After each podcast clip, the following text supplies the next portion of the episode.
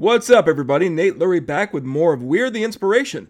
With some dark humor and brutal honesty, we're exploring the absurdity and the normalcy of living with disabilities. Stories are told on this show, and everyone's is different. One by one, we're telling as many as we can while bringing you the most entertaining podcast about disabilities you'll ever hear. It's been a while since I had anybody new on the show, but this week I have a friend of mine from the Spina Bifida conferences they used to have. And you know, sometimes I have people on just because I want to talk to them. Sometimes I have people on and I know exactly what I want to talk to them about. And this is kind of the latter, but first, Brian Johnson, thank you for being the inspiration for this week's show, man. Thanks for having me on. How you doing? I'm doing good. So, let's kind of start at the beginning for us, I guess. I mentioned that we were both at the spina bifida conferences that they used to have. What are some of your memories from those conferences? Because I know you and I weren't hanging out directly a lot, but we knew each other, obviously.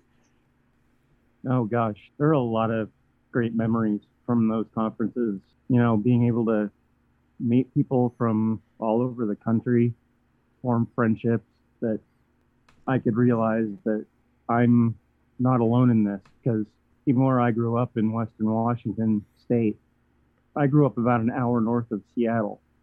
So there was a spina bifida association chapter when I was younger, but there weren't really any kids in the town where I was living that had spina bifida. So it was just great at those conferences to be able to see people and talk and have fun and I really miss those things. Washington State had a chapter when you were younger, but basically they might as well not have because you were pretty much the only kid. From what I can remember, my mom telling me there were maybe 20 kids.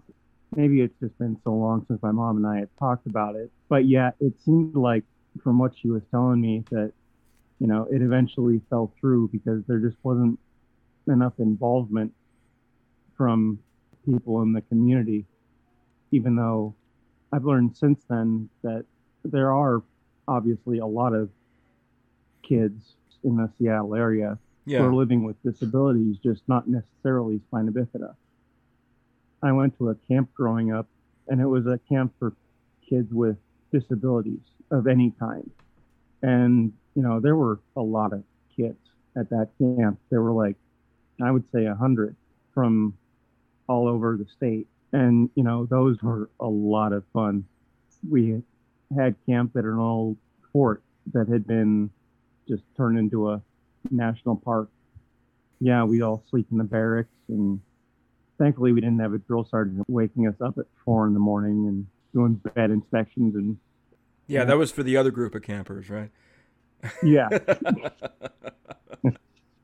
I went to camp for people with disabilities for a couple summers. And before that, I went to a day camp. I think I was the only person in a wheelchair in the whole camp most of the time. And there's a drastic difference between those two types of camps where mm-hmm. at a regular day camp, I say regular because I mean, you know, not meant for people with disabilities or not made for them they sort of wonder what kids with disabilities can do. And then you get into mm-hmm. camps that are designed for people with disabilities and everything's kind of laid out already. And yeah. It's a very strange contrast. And I hadn't really thought about that until right now. but I guess the disabled camps are in a way sort of like the spina bifida conferences were. There were no counselors or anything like that, but there were activities already set up that mm-hmm. all you had to do was go to them, basically. Yeah. But speaking of the conferences themselves, I know from talking to a lot of people, not even just on this show, but the experience of being at those conferences, a lot of people were there doing things that they normally wouldn't do at home. And yeah. I don't want to bury the lead here, but you and I agreed that we were going to talk about something that you've been talking about anyway, which is your sobriety.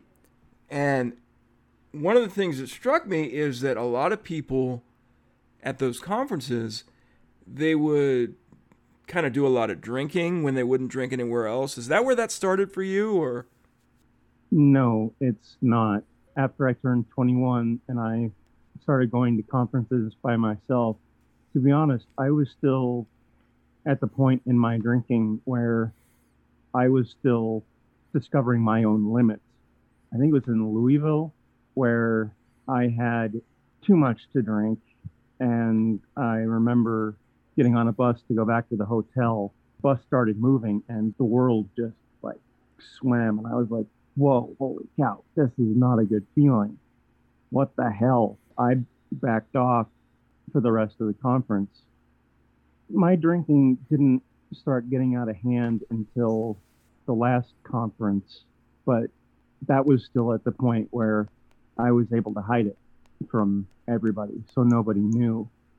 But in 2013, when my ex wife and I moved into a house together, that's when it really just started to take off. Like, I started out with having one beer once or twice a week to two to three to then a couple one more day a week and one more day a week, one more day a week until I was drinking two or three every day.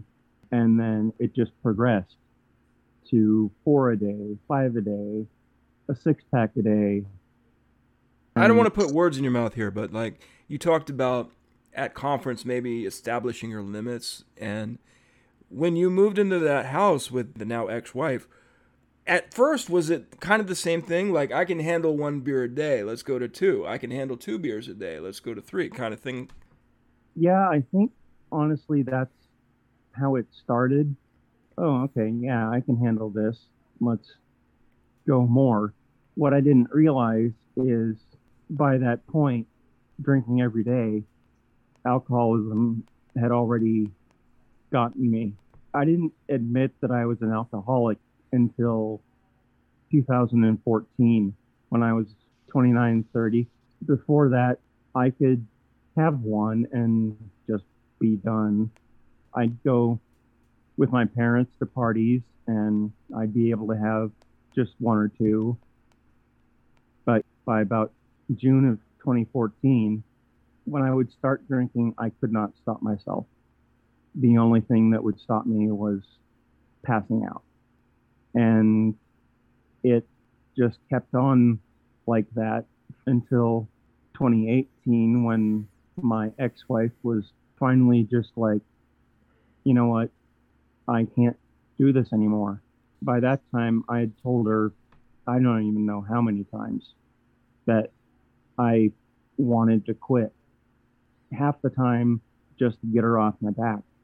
But the other half of the time, I would sincerely mean it. I really want to stop this. I realize I have to stop this, but I was never able to, frankly, because I was too comfortable. Uh, my ex's name, her name is Cassie. I convinced myself that I wasn't going to lose her. So I don't think I really saw the need to quit. I just lay off and not drink for a month, that would kind of get her off my case. Once I was confident that she was off my case, then I would just start right back in with beer and then test the boundaries. Okay, can I go to the hard stuff now? Because beer's really not doing it for me. We'd go to the store and she'd be like, no hard stuff. And I'd be like, well, okay, fine. And so, you know, I just buy like a huge case of beer.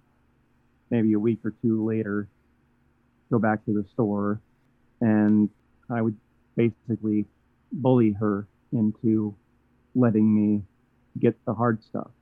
I didn't yell at her in the middle of the store or anything, but I'd go to the liquor aisle and I'd get it and I'd be like, I'm getting this. I honestly don't think she knew what to do. She would let me at first, but it got to the point where she would start standing up to me. And I'm really ashamed to say that I would just cuss her out, take my car keys, and just go to the store. She didn't tell anybody about it for five years. I'm not really sure why she didn't tell anybody else about it and just stage a full on intervention. Um, I think she just didn't know how to help me. She wanted to help me, but maybe she was embarrassed. Maybe she felt like she failed as a wife, which is completely wrong. She was a fantastic wife. Things weren't perfect, and there were things that I needed from her at certain points in our relationship that she would be like, I can't deal with this. Back in 2011, I was having pretty much chronic kidney infections. I finally got to the point where it was like, you know what, screw this. I'm not dealing with this anymore because I'd have to go in every couple of months, I think, to get stent replacements in my right kidney. It got to the point, I think in 2012, where I was like, you know what, screw this. I don't want to keep doing this. I went to, I believe it was Harborview. I had a surgery. It started out as an exploratory surgery because they couldn't tell just from imaging scans what the heck was going on. Yeah. So they basically cut me open and they were like, ah, there's the problem. They found a blood vessel blocking my ureter. Yeah. They got it fixed. And pretty much right after that surgery, I was hooked on oxycodone. I had been drinking alcohol pretty heavily by that point already. I thankfully didn't do much mixing of the alcohol and the oxycodone. But as I started getting better and I started tapering off the oxys, I would start mixing it with alcohol. And to be completely honest, I was on the oxycodone until the prescription ran out. And at that point, I don't know for sure whether my parents realized at that point, oh crap, he's got a problem. But after that surgery, after I recovered, my ex and I moved from Everett in Western Washington, where we'd been living for about a year, to Ellensburg, where she's from. It just started to snowball. By the time my parents got me in 2019, got me out of the house, they found me with two of those huge one and three quarter liter bottles of vodka. One of them was completely gone, and the second one was half gone. And that was in four days. I lost my phone at some point when I got home from the store to um, get those bottles of booze. I had, I guess, dropped my phone on the front porch. And so nobody had heard from me for four days. Kathy, my girlfriend now, we were just friends back then. She was like, you know, I haven't heard from Brian in four days. She called my mother.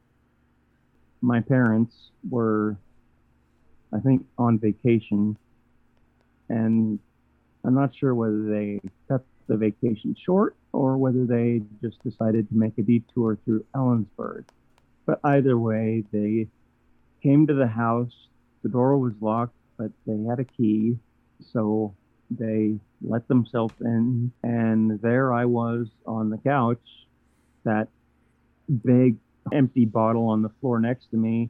And literally my hand on the second bottle, chugging it to my lips when they walked in.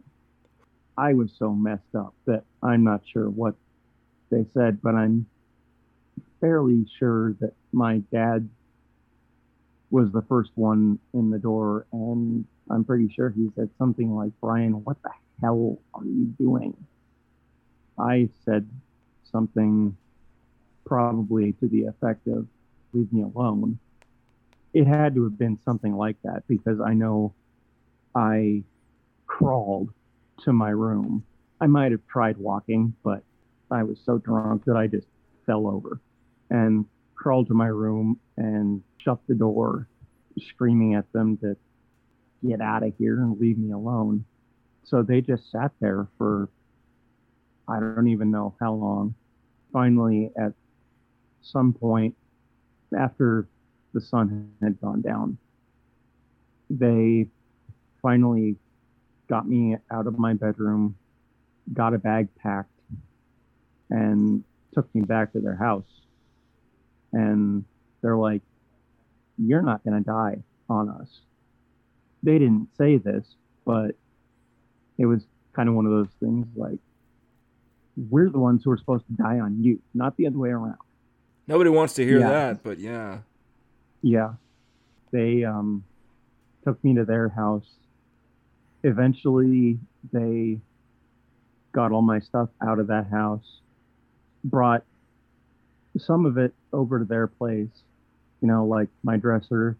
My bed was completely trashed because I had been laying in it and let's say not having the best continence. We'll leave it like that. yeah. Yeah, go on. They put the house up for sale. I had to start going through paperwork that I really hadn't given a crap about for five years. There was a lot of important stuff that I wasn't dealing with. I literally had to relearn what they had already taught me.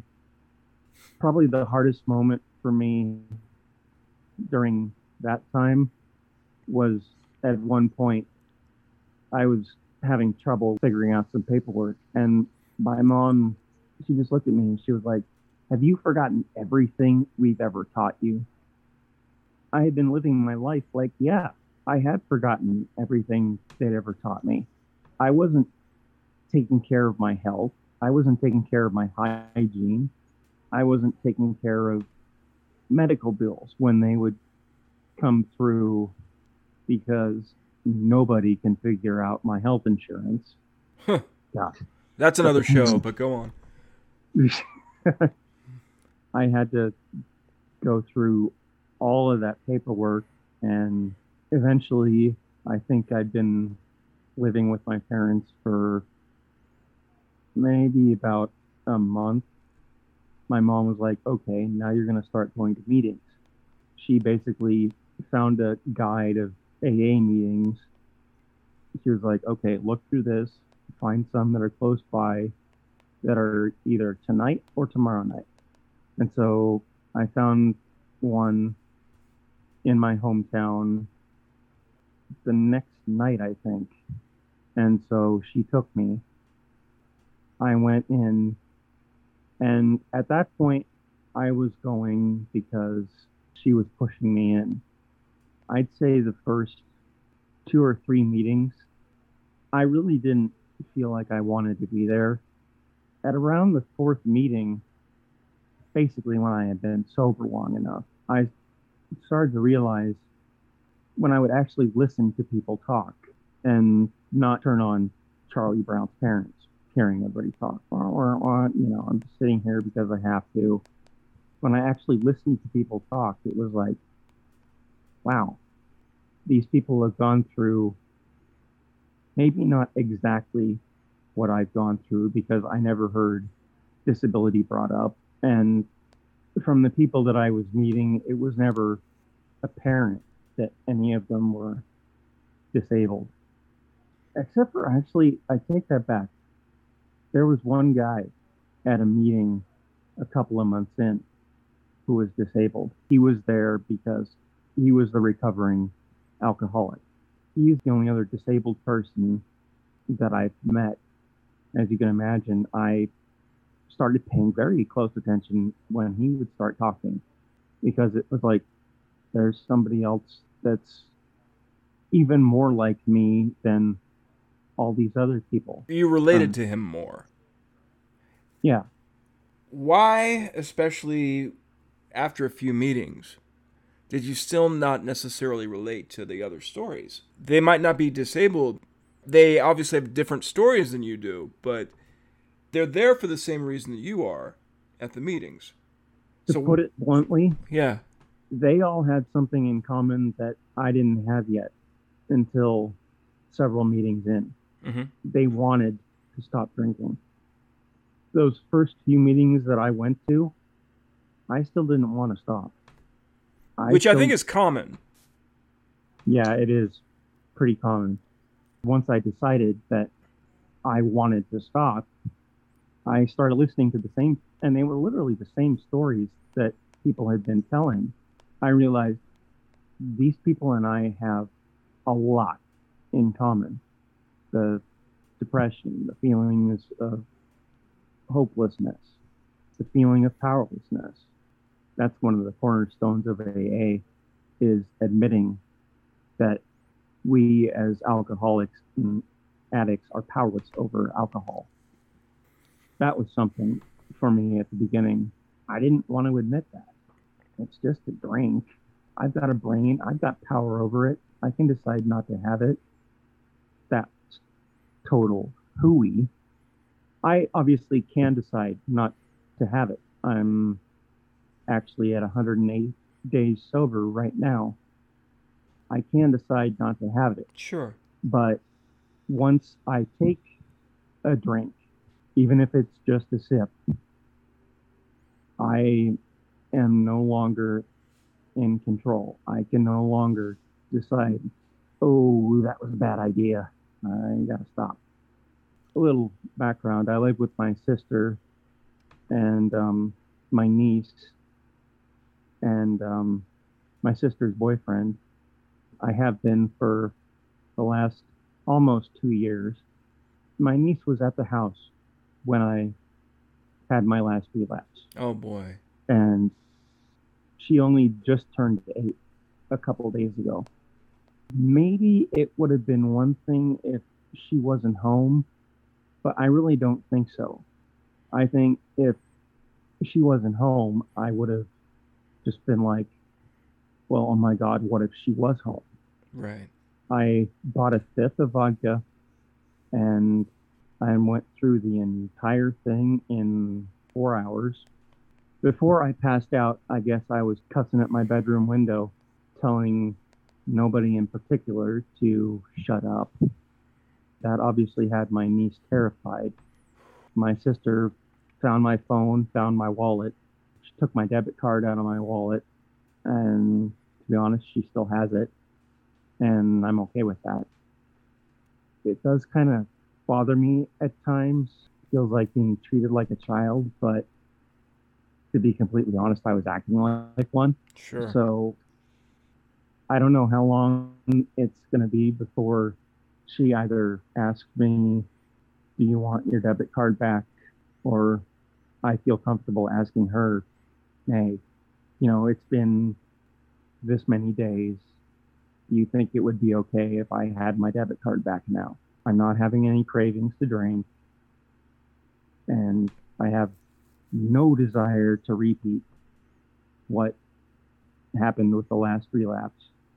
It was so incredibly not worth it. you know, we were in the middle of a move. We moved a few hundred feet, literally up the highway where we live. like two houses I- down.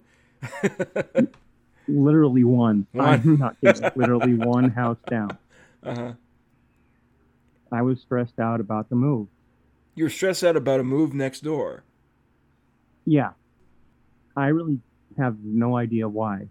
Because, you know, now that it's done, we're in the new place.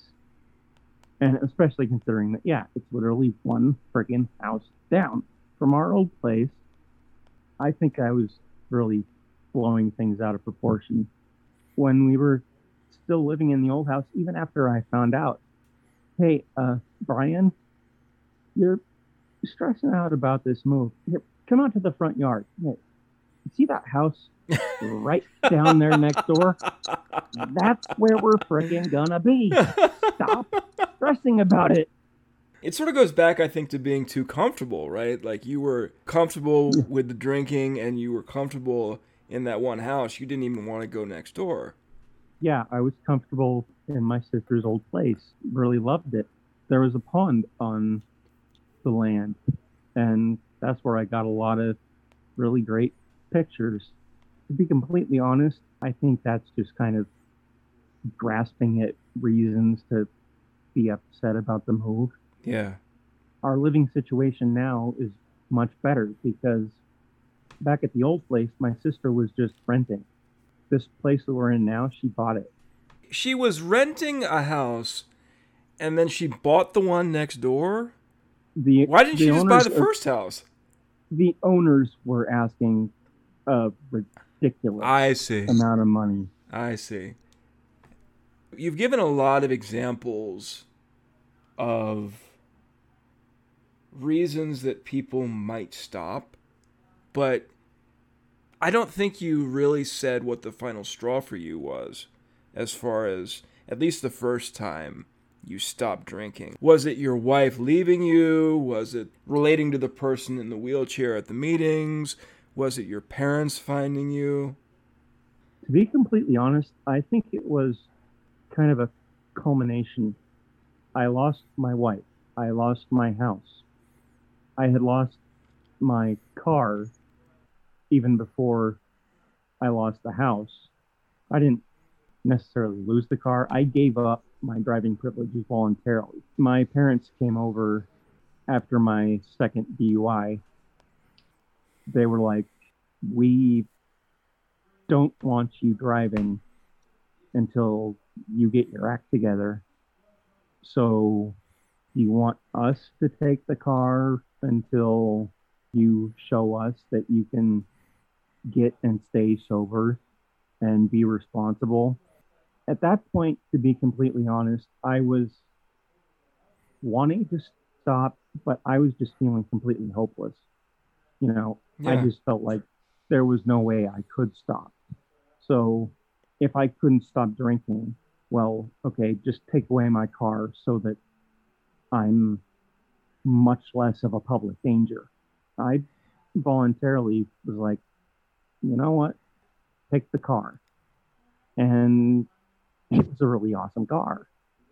I came to kind of regret asking them to take it because I really miss driving and I still do, especially the longer I stay sober. It's like I would really like to get back to it. Funny story. My sister owns the car. Ha! I'm not kidding. She owns She owns the house, she owns the car, she owns everything. she owns the house, she owns my car. And so yeah, I had to see it every day I've been here. Oh and man. it's like you just can't drive it. so at first it was like, oh my God, this is totally gonna suck. Having to look at the car. At first it was because of, to be honest, the memories of the DUIs. My second DUI, I put the thing in the ditch. At first it was just the really, really horrible, bad memories of that that I would think of when I looked at the car. hmm And now when I look at it, I just remember all the fun because I've taken that car down to the Oregon coast.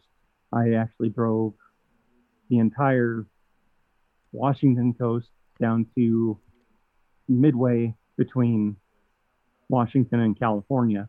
Mhm. So the middle of Oregon, the Oregon coast. Yeah, there are a lot of fun memories in that car, not just the two DUIs.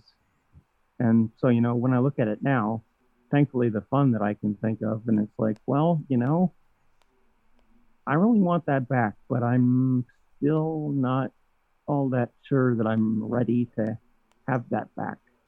And you know, you started this conversation by saying you were testing your limits with certain things. And it seems like you still know your limits in certain areas. And it's because of things you've done or things that you know that maybe you can't handle. I've never been a big drinker, but I realize what a vicious cycle it is for some people. Like, the things that happen to you as a result of the drinking, your wife leaving and losing the house, losing your driving privileges, that would, for a lot of people, just make things worse all over again.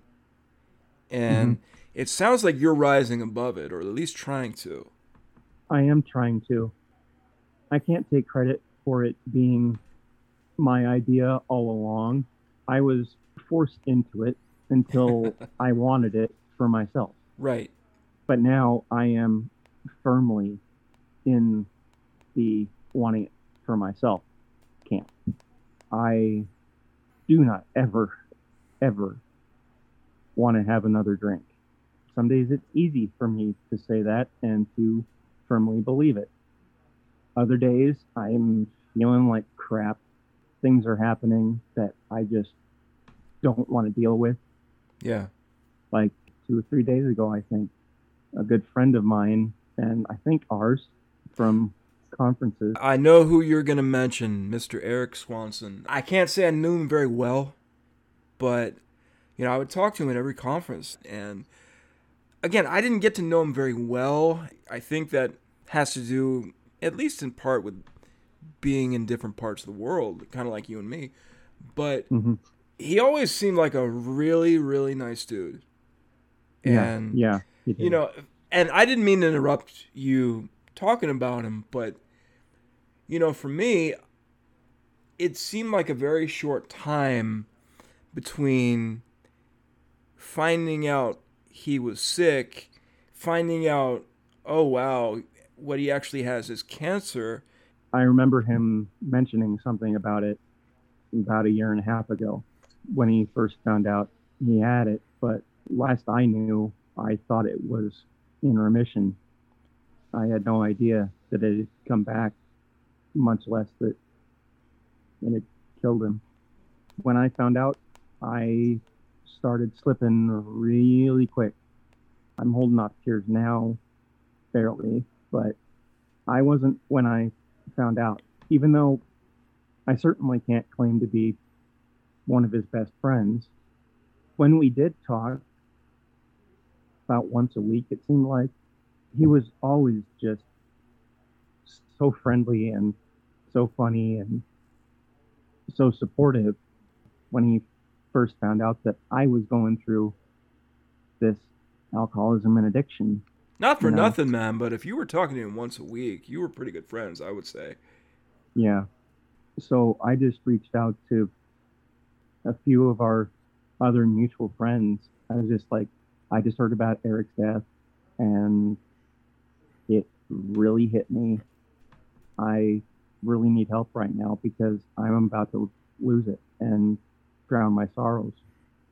I don't have a way to get to town, which is about five miles away, but if I've learned anything in my struggle with alcoholism, it's that we alcoholics and addicts find a way. If we want something bad enough, we'll find a way. Yeah. I reached out to a couple of our mutual friends. Eventually, they both got back to me and they were like, Talk to me, Brian. What's going on? You're right. Eric was a great guy, and it really sucks that he's gone, but he would not want you to drown your sorrows. He would not want you to relapse because he was gone. He'd right. want you to fight even harder now that he's gone. Will Dickey was like, when you're done talking with me, get out, take some pictures. I kind of got outside for a little while after the sun had gone down and the main heat of the day was gone. And yeah, I ended up taking some pictures outside and inside. That got me through that. Got it pushed to the back of my mind. I can't say it got my mind off it because I've been constantly thinking about it. Will and Michelle are right. I got to keep fighting and I will keep fighting. It was a really rough couple of hours for me. And usually cravings for me last a minute. But for me, I was still really wanting a drink for a couple of hours. And the only thing stopping me was not wanting my sister to notice any of her alcohol going missing and the fact that I couldn't get down to town to get some for myself. But eventually the cravings did pass and I haven't had any since that day because I know that it's not what Eric would want and it's not what any of my other friends who have passed away or my grandparents and my granduncle who have passed away over the years would want, you know. It's not what anybody would want that's still here either, man. We want you healthy. Yeah. yeah. Today is kind of a bittersweet day because I'm actually having a pretty good day, but there's just still the fact that Eric is gone. This is gonna sound weird, but it's kind of making me feel guilty for having a good day otherwise. Well, he wouldn't want you to feel like that, man. I know that, man. It's like, what the heck, Brian? You know darn well that Eric would not want you feeling like that. Nobody else who's alive wants you feeling like that. Right. And I'm really glad that you reached out to me to um, do this.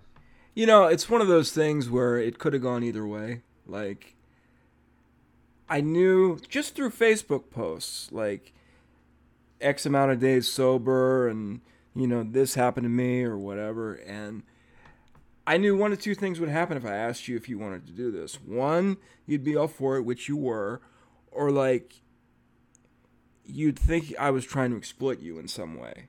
You know what I mean? I know what you mean, but at the same time, what the hell, Nate? I'm glad you didn't feel that way, but like, not that we're not friends, but we mostly just like laugh at each other's Facebook posts when we post jokes and stuff like that. And we don't talk a lot otherwise, right? So, yeah. I just wondered based on the fact that, yeah, I know you, but I don't know you really well, whether you mm-hmm. want to talk about this with me. You know what I mean? Yeah. And I'm glad you decided to do it. This was a much more educational than entertaining episode of the podcast. I want to thank Brian for agreeing to do it because, again, it could have gone either way with him, but. Yeah, sorry, I'm boring. no, this was not boring, man. As a matter of fact, you know, every once in a while I want to check in on you and have you back on here to see how you're doing. Because okay, the stories themselves were kind of somber, but you told them well. I think there would be a, uh, an interesting follow up episode at some point. Maybe when you get to like a year. Okay. How about that? Okay. That sounds good. Cool. So I want to thank everybody else for listening. Remember to like us on Facebook, follow us on Twitter, and join our Discord server. Until next week, this is Nate Lurie saying you don't always have to do a lot to inspire others.